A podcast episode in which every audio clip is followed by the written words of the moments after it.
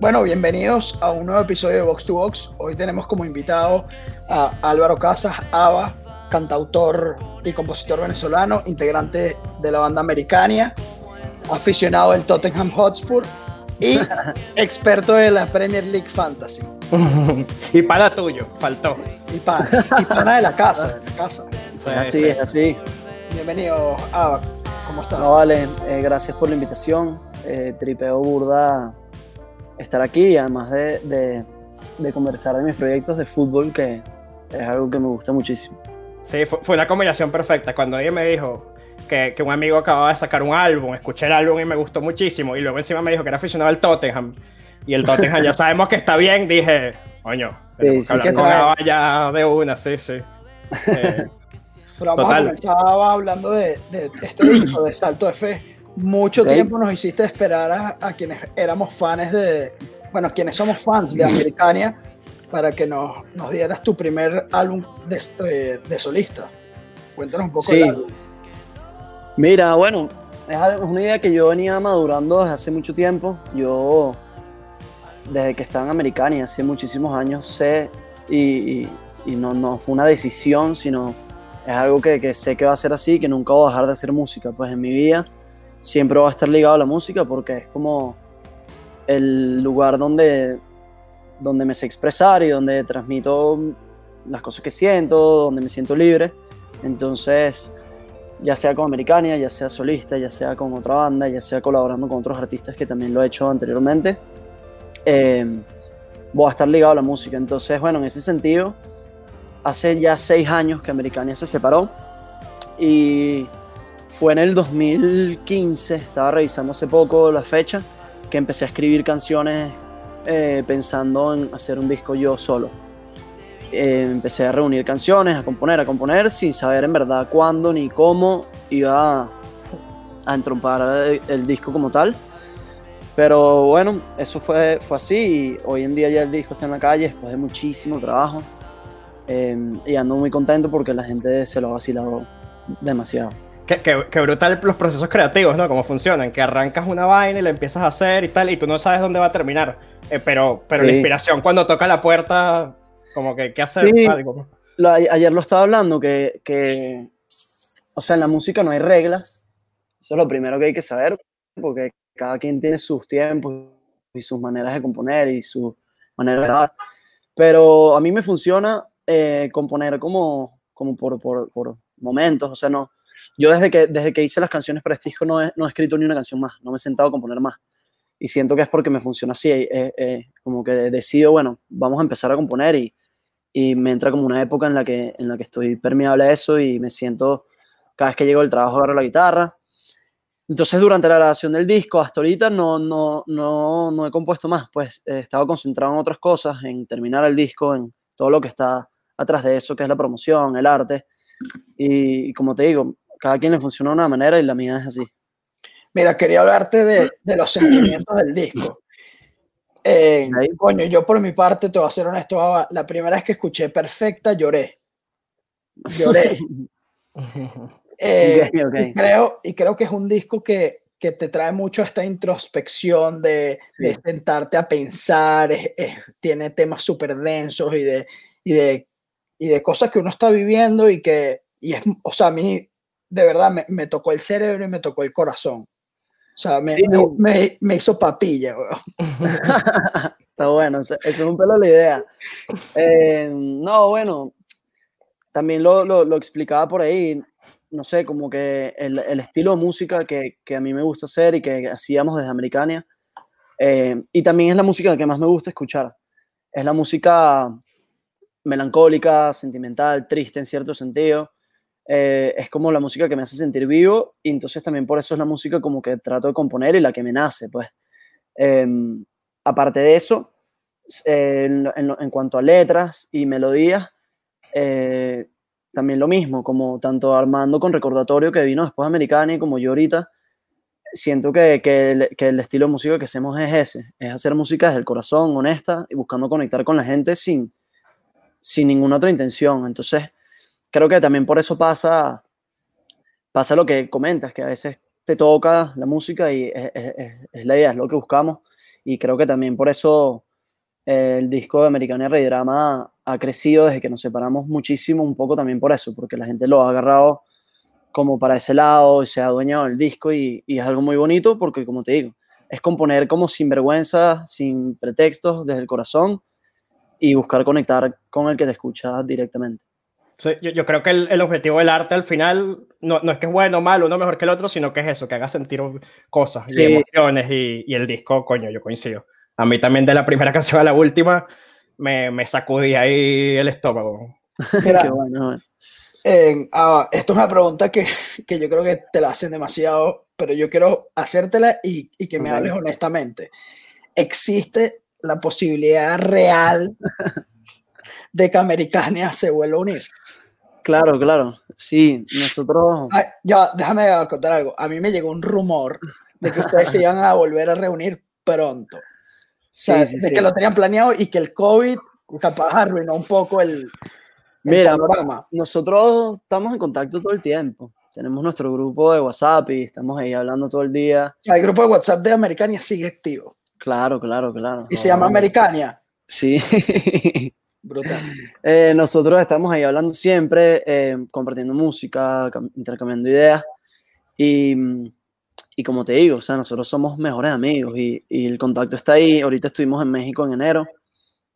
Nos reunimos a ensayar. eh, como te digo, siento que es más como que se dé el momento eh, propicio en el que todos podamos, todos queramos, Está en Más que mismo otra- lugar. más que otra cosa. Sí, lo del mismo lugar hoy en día es complicado porque yo estoy en Venezuela y Italo está en México y Armando en Madrid, pero eso no es un impedimento, pues si se habla Sí se puede componer a distancia, si es posible. Sí, claro, claro, claro, claro.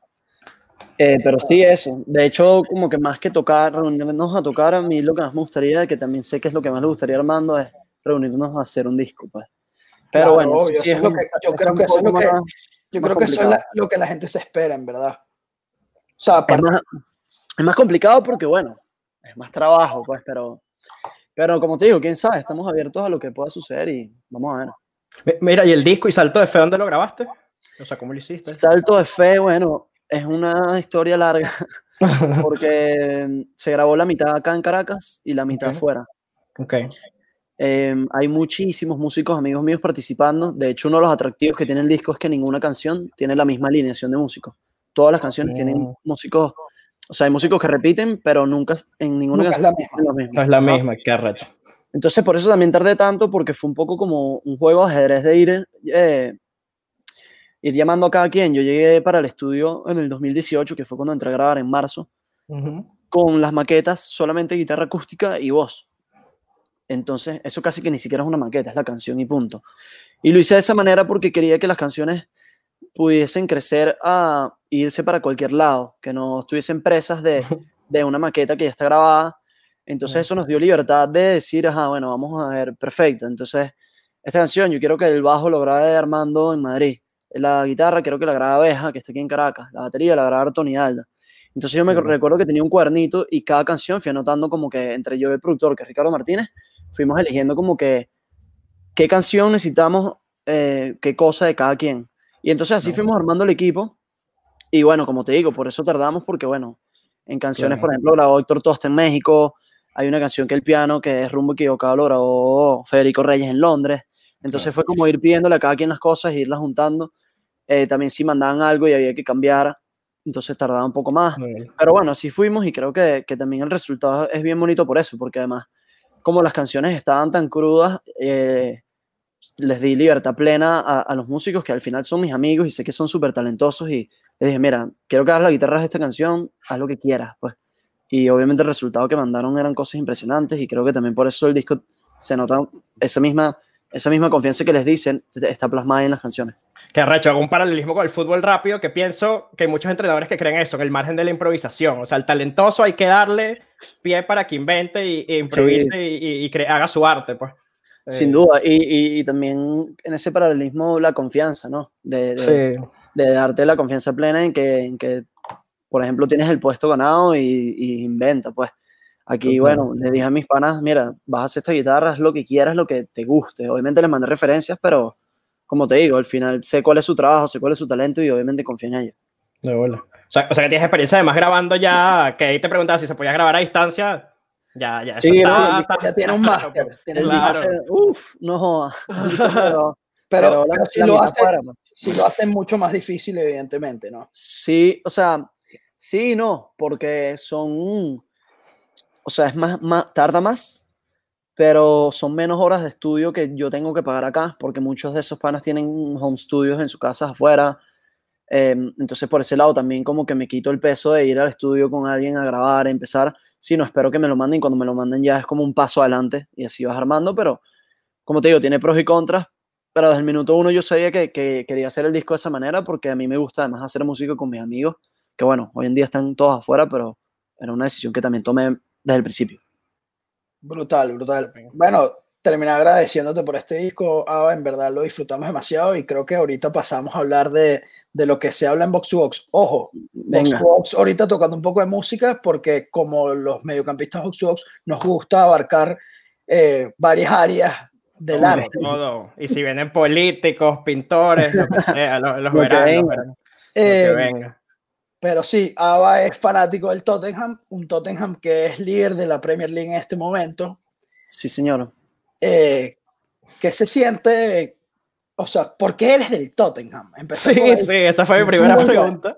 Es ¿Cuándo, na- cuándo- cuándo nació esta? O sea, yo creo que soy de los pocos, de los pocos como que venezolanos del Tottenham que tiene, tiene Sí, por qué ser del Tottenham. Y lo voy a explicar. Mi abuelo, mi abuelo eh, se llama Antonio Casas. em, él trabajaba para el, el Banco Internacional, el BID. Ok, Y em, trabajando eh, eh, eh, ahí, lo mandaron desde Venezuela a, vi- a vivir a Londres, a trabajar una temporada allá. Entonces él se fue para allá, eh, tenía una casa en Londres, vivieron varios años en Londres, él y mi abuela, y cuando él llega, eh, la, la empresa para la que está trabajando le da, o sea, él llega sin saber, él, él es futbolero, pero obviamente no, ten- ¿sabes? no tenía equipo eh, en, en en- Inglaterra. en Inglaterra, pues, de la Premier. Y él llega y entre los beneficios que le da la empresa le dan un, un season tickets para el Tottenham. No. Tenía dos asientos. Entonces mi abuelo se volvió fanático del Tottenham, evidentemente, pues, o sea, claro. entradas para la- toda la temporada y como te digo, vivió varios años ahí, en el cual no sé si todos los años se lo dieron, pero X, con uno bastó y él es fanático del Tottenham desde que yo tengo uso de razón. Entonces yo iba los domingos aquí en Caracas a casa de mi abuelo a ver eh, eh, fútbol español o Premier, lo que fuera, y él lo que ponía era el Tottenham y se sabe los cantos, etcétera. Entonces por ahí me introdujo y yo desde chiquito soy del Tottenham, pues desde que, nada, se te puedo nombrar desde... O sea, los eh, desayunos, de- los desayunos de Premier de Avas comenzaron en casa del abuelo Antonio. Es así. Sí, señor. Y jugaba No, United, jugaban los Invencibles del Arsenal y Sí, no, no, vamos yo no a ver al Tottenham. Claro, uff, me acuerdo de, de Roy King, de, no sé, o sea, de hace muchos años, de Ledley King, el central histórico. Yo empecé a ver el fútbol ahí al Tottenham desde muy chiquito, pues. Qué brutal. Ah, ah, una pregunta, ¿en qué, en qué año sería lo de tu abuelo más o menos? ¿En, que, Nah, vivió allá y imposible. fue? ¿En Imposible. qué que te- década? No Digo porque a lo mejor, si- fue en los 80 estaba Ociardiles, estaban los argentinos, estaba... Es o sea, probable. Tuvo momentos... Es probable que sí estaba Ardiles, porque además mi abuelo también vivió en Argentina y tiene como tiene como también afinidad por- con, con los argentinos y me, recuerdo que me habló de, de Ardiles, seguro. Además creo que después Ardiles dirigió el Tottenham y todo, terminó siendo embajador, Sí. es, eh, es una de las figuras del club. Tal cual. Eh, Este, mira, y ahorita entonces como Uriño, el excite al máximo, o sea, eh, ¿tú, tú- tú quién crees que es el mayor referente, o sea, de, de todo esto, de, de Mourinho o los delanteros o qué, o son, ¿tú, tú quién crees que es el mayor responsable que estén del No, líder? bueno, o sea, el, el- el equipo tiene un funcionamiento que se ve claro y, y, o sea, yo no es que estoy contento porque, esté, eh, porque el Tottenham esté de primero, sino es porque se ve que el equipo sabe lo que juega y eso obviamente es, es- es de parte de Mourinho. Y no solo eso, sino que los, los- los equipos campeones de Mourinho y los mejores equipos de Mourinho son equipos que, que nacen desde la defensa. Son equipos trabajados de la defensa para adelante. Y yo creo que esto es un, es un caso, porque es un equipo que el último fin de semana jugó contra el City, que es uno de los equipos más ofensivos de la Premier y no les hicieron gol. Sí. Entonces es lo que te digo, y ves el trabajo de- del entrenador de, de la defensa, de, de darles confianza, se sienten bien. No, y- Entonces creo que, que eso, eso es lo que me, me tiene más contento, que, que, que sea un equipo sólido de atrás para adelante y, y cuando tienes adelante el momento en que están Son y, y Kane, Sí. con que tengas una buena defensa en cualquier jugada allá arriba, ellos dos te pueden matar. Entonces es, Tal un, cual. es un buen equipo. Pues. Eh, una de las cosas que, que cambió Mourinho la temporada pasada para esta en defensa, que me pareció fundamental para el desarrollo que está teniendo hoy en día el equipo, fueron los dos laterales.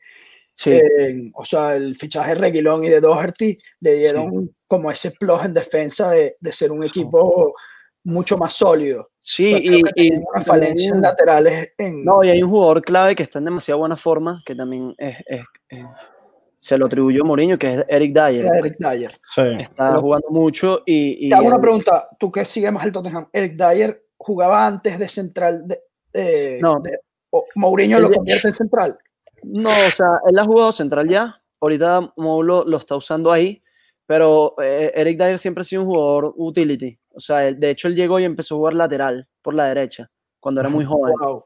Vino de Portugal, él, no Sporting jugó en el Sporting y, y llegó el Tottenham, empezó a jugar lateral, después jugó mucho, mucho tiempo medio centro, defensivo, era el medio centro defensivo y jugando en esa posición llega a la selección. Sí. Pero- Fue es titular en el Mundial de Rusia, me parece. Con, Sí. con- Ah, mira, hay otras dos piezas que yo también toco en la defensa, que, que es el doble pivote que armó Mourinho, que es Musa Sissoko, que ya era más volante derecho y con el tiempo ya se iba convirtiendo No, en cinco, tiene- y el otro o sea, es Hoiber. Emil Sí, Hoiber es, el una fichaje de- locura. ese es el fichaje de la temporada. Sí, sí. ¿Sí? Lo que corre, sí, sí, sí, sí, sí. El, tú ves el performance de- del equipo y no, No. puedes creer, no puedes creer ese, ese jugador. pues. Lo que corre, lo que corta, lo que mete, sí. es como el que le da equilibrio a- al equipo sin lugar a dudas. Pues. Y, y Y juega bueno, también. No solo eso, sino que tiene, o sea, Mourinho está jugando con un tribote ahí, que es Sí. Oiver, Sissoko y Dembélé. Ndombele, en, en es el que se, se acaba de ganar el puesto Dembélé. ahorita. Bueno, pero Eh, se acaba de ganar el puesto, pero también los Celso está jugando muy bien, ¿no?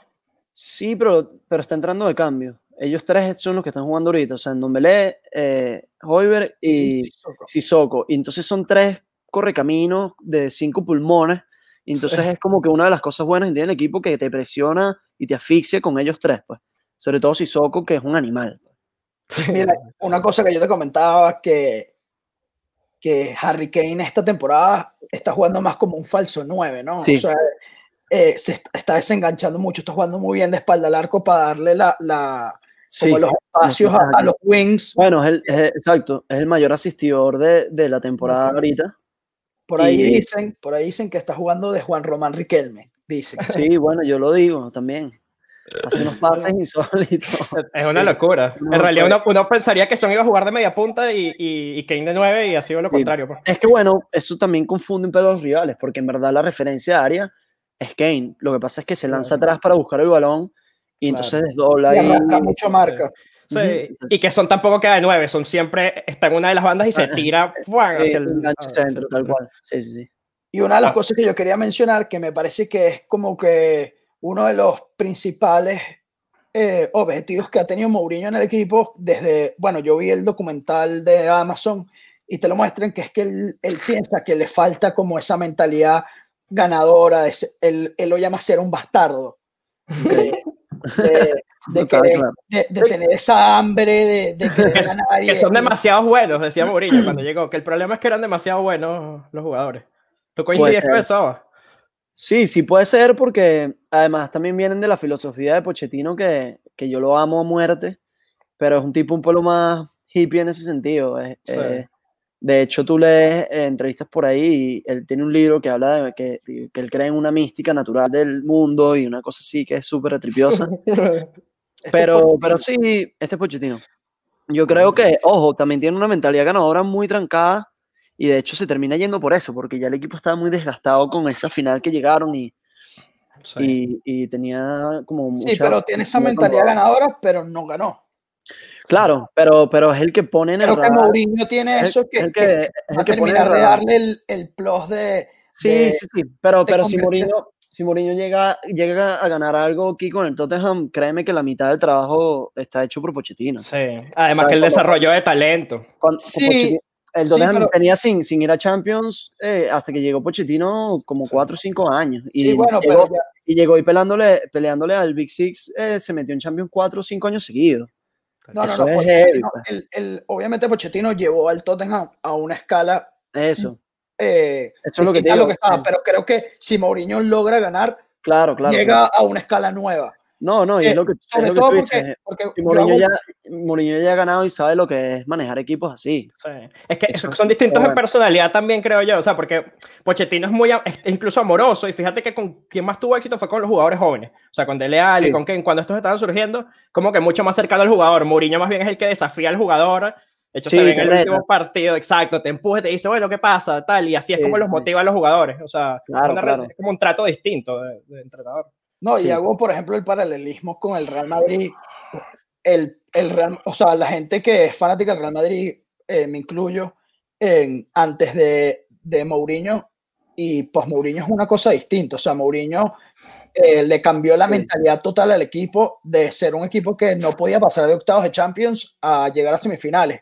Mucha gente no evalúa que el, el, el tiempo de Mourinho en el Madrid eh, de buena manera porque no tuvo los éxitos que pudo haber tenido Zidane, pero yo creo que, como tú dices, el trabajo No, de Pochettino buen- ayudó, ayudó a que si Mourinho consigue, también tiene... Claro. Y, tiene- y- y lo y mismo. Zidane, o sea, Zidane Y- y- y- logra, logra esto porque, ganó. porque Mourinho también ayudó mucho al... O al sea, le ganó, le, gan- le ganó una liga al mejor Barça de la historia probablemente, ¿sabes? Eso no, Sí. no juego de carro. pues. Sí, Sí. sí.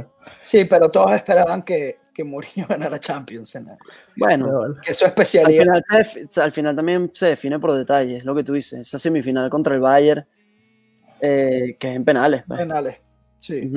Que Cristiano falló un penal, coño, eso no lo tiene nadie en, la, en las papeletas Además, nunca. pues. sí, sí, sí, sí. Ajá, Neuer, me acuerdo. eh, Fue, fue una tapadota Neuer, pero igual. Mira, eh, ya para terminar con unas predicciones, ah, te quería preguntar si tú los ves ganando la liga. ¿Te ves esperanzado? ¿Crees que el Tottenham, además... Mira, que- Ujú. Es lo que te digo, o sea, sí, sí, sí estoy esperanzado porque, por lo que te digo, porque siento que es un equipo que sabe lo que juega, que están bien parados atrás y aparte de eso, los equipos más duros no están bien. Entonces, por ese lado, o sea, el Liverpool está lleno de lesiones, el City está de número 13, si no me equivoco, algo así, no están jugando Sí, bien, sí. entonces, no sé, por ahí, por ahí sí, hay que ir también como dice Mourinho, o sea, fecha por fecha y, y ganar el partido que viene, y el Sí. que viene, y el que viene, pero, pero ¿por qué no? ¿Por qué no ilusionarse? Tal cual. Yo, yo creo que además tiene la ventaja de la Europa League, que no es lo mismo la Champions. o sea, la Además- Champions cuesta más votarla, pero en la Europa League, lo escuchaba por ahí igual. Así, que, igual. o sea, no, que si estás liderando y que estás ahí cerrado en la recta No, final, y, y no solo Es- eso, sino que en verdad el Tottenham tiene plantilla, o sea, el Tottenham fichó para tener un, una Profundidad. es verdad. Ayer, es verdad. ayer, jugar, ayer jugaron eh, eh, Europa League y jugó prácticamente un equipo B, toda la A mí- banca. A mí me gusta el jugó- Vinicius del Tottenham, te digo. Bueno, por, por ejemplo, o sea, me- y metió un doblete Sí. eh, ese 9 que trajeron, eh, jugó de leal y que 9 minutos, entonces tiene, tienes con qué, pues mientras descansan los que están en la liga y les rodas estos, al final creo que pueden llegar bien todos a, a final de temporada. Total. Eh, bueno, con esta silla cierro y para cerrar en tono musical. eh, mira, el, el, el Watford me parece tiene a Elton John, el City tiene a Noel Gallagher, el Tottenham no tiene una buena figura musical, ¿te quieres nominar? Me nomino, me, me nomino seguro. Si no hay, de hecho, lo que tienes es que eh, cantar y caerte curda con los jugadores es cuando ganen. Hay que componerle una canción. y- Exacto, Así exacto. mismo. Bueno, ya este Bueno. video se lo mandamos al Tottenham a que, a que le pongan su grada ya, su, su VIP. Y bueno, bueno. pues con eso cerramos este episodio Box to Box. No olviden suscribirse, darle like, compartirlo con los amigos si les gustó el contenido. Y bueno, nos vemos en el próximo episodio. Chau. Vale, gracias por la invitación. Gracias, Ava. Gracias, Ava. Vale. Parece Tottenham, weón. Coño, tengo fe yo también. Ojalá.